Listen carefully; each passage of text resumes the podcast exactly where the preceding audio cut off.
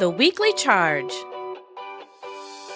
a podcast for kids and families where we take a little time to charge as we plug in, power up, and press on with Christ. This is episode four of the Napanee Missionary Church's Kidmin Department's Advent series. Advent means coming, and we will be celebrating the coming of Christ with this podcast by talking about and thinking about the meaning of the season. Hi, I'm Nadia Fry, and for this fourth Sunday of Advent, we will be talking about peace. When people light candles on different Sundays of Advent, sometimes this candle is called the peace candle, and sometimes it's called the angel's candle because the angels brought a message of peace. As I look forward to what Christmas brings to our family, I think about Christmas Eve. We all pile into my parents' house, the kids so excited to see their cousins, the squeals as everyone arrives, hands full of packages and food, my sisters and I catching up on everything we haven't talked about, mom busy in the kitchen putting the finishing touches on dinner. Soon the kids are chasing each other around the living room as the dads attempt to watch whatever game is on TV. Finally, we all sit down to dinner, which always has its own excitement who will be the first to spill what, multiple conversations going on all at once, the kids racing to see who will finish first so they can get up and play. And after everyone is full, we move on to the basement where the big Christmas tree is. We open gifts one at a time, sharing in the excitement of what everyone is getting this year. The rest of the night is spent putting together and trying out all the new toys. There's lots of laughs and lots of fun. As the night winds down, it's never easy to say our goodbyes and head home after such a great time. But getting home late on Christmas Eve is one of my favorite things. You see, when we get home, I love to just sit in my living room with all the lights off except the Christmas tree. I love to sit in silence and look at the Christmas tree with its beautiful lights glowing in the dark. I love the crazy fun day we just had, but resting in the light of the tree just makes my heart happy. It makes me feel at peace.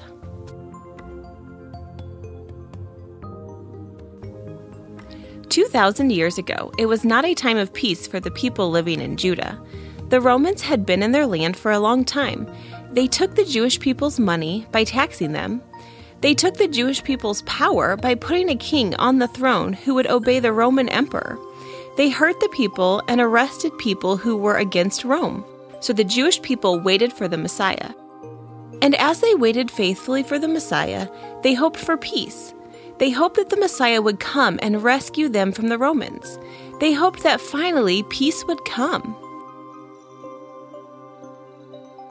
And so, those shepherds we talked about last week were out in the fields, and suddenly they were interrupted by angels.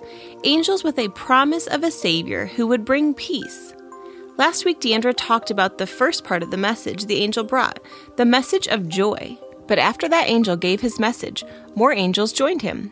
In the Bible, in the book of Luke, in chapter 2, it says, Suddenly a great company of the heavenly host appeared with the angel, praising God and saying, Glory to God in the highest heaven, and on earth peace to those on whom his favor rests. And the shepherds felt such joy because of that message, like we talked about last week. But they didn't know. They didn't know what the peace the angel promised really was. And they didn't know what the Savior was going to do. They didn't know what the Savior was going to save them from. Imagine the most peaceful time you ever felt. Like when I get to sit in my living room after all that fun and noise and excitement, so quiet, so calm, so peaceful. Think about that time. Now imagine being a shepherd in that field. It was so quiet, so calm, so peaceful. And then, suddenly, angels appeared.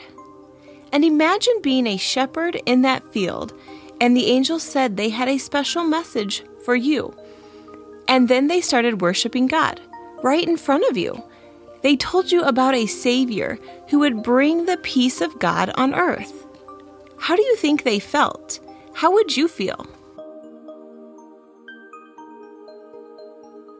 What we have to remember is that the peace the angel promised, the peace on earth, was a peace that we have in our life when we follow God. This peace is a peace that we can have because of forgiveness of sin. The broken relationship with God is repaired because Jesus was born so he could grow up and die on the cross.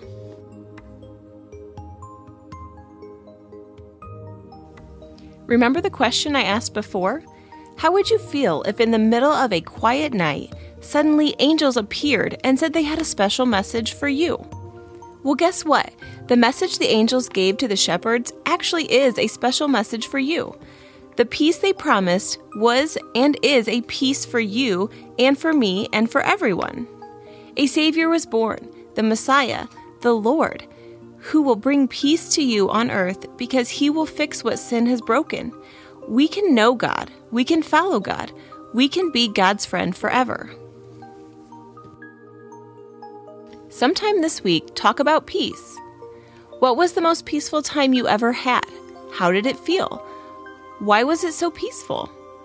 What does God's peace on earth mean to you? Talk together about what it means that God forgives your sins.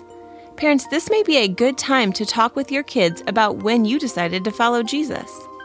Talk about how it makes you feel to know that the angel's message was not just for people in Bible times, but it is a message and a promise for us today.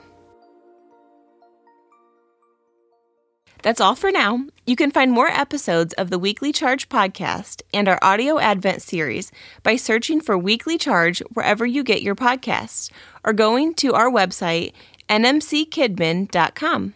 Thanks for listening. Have a great week and Merry Christmas.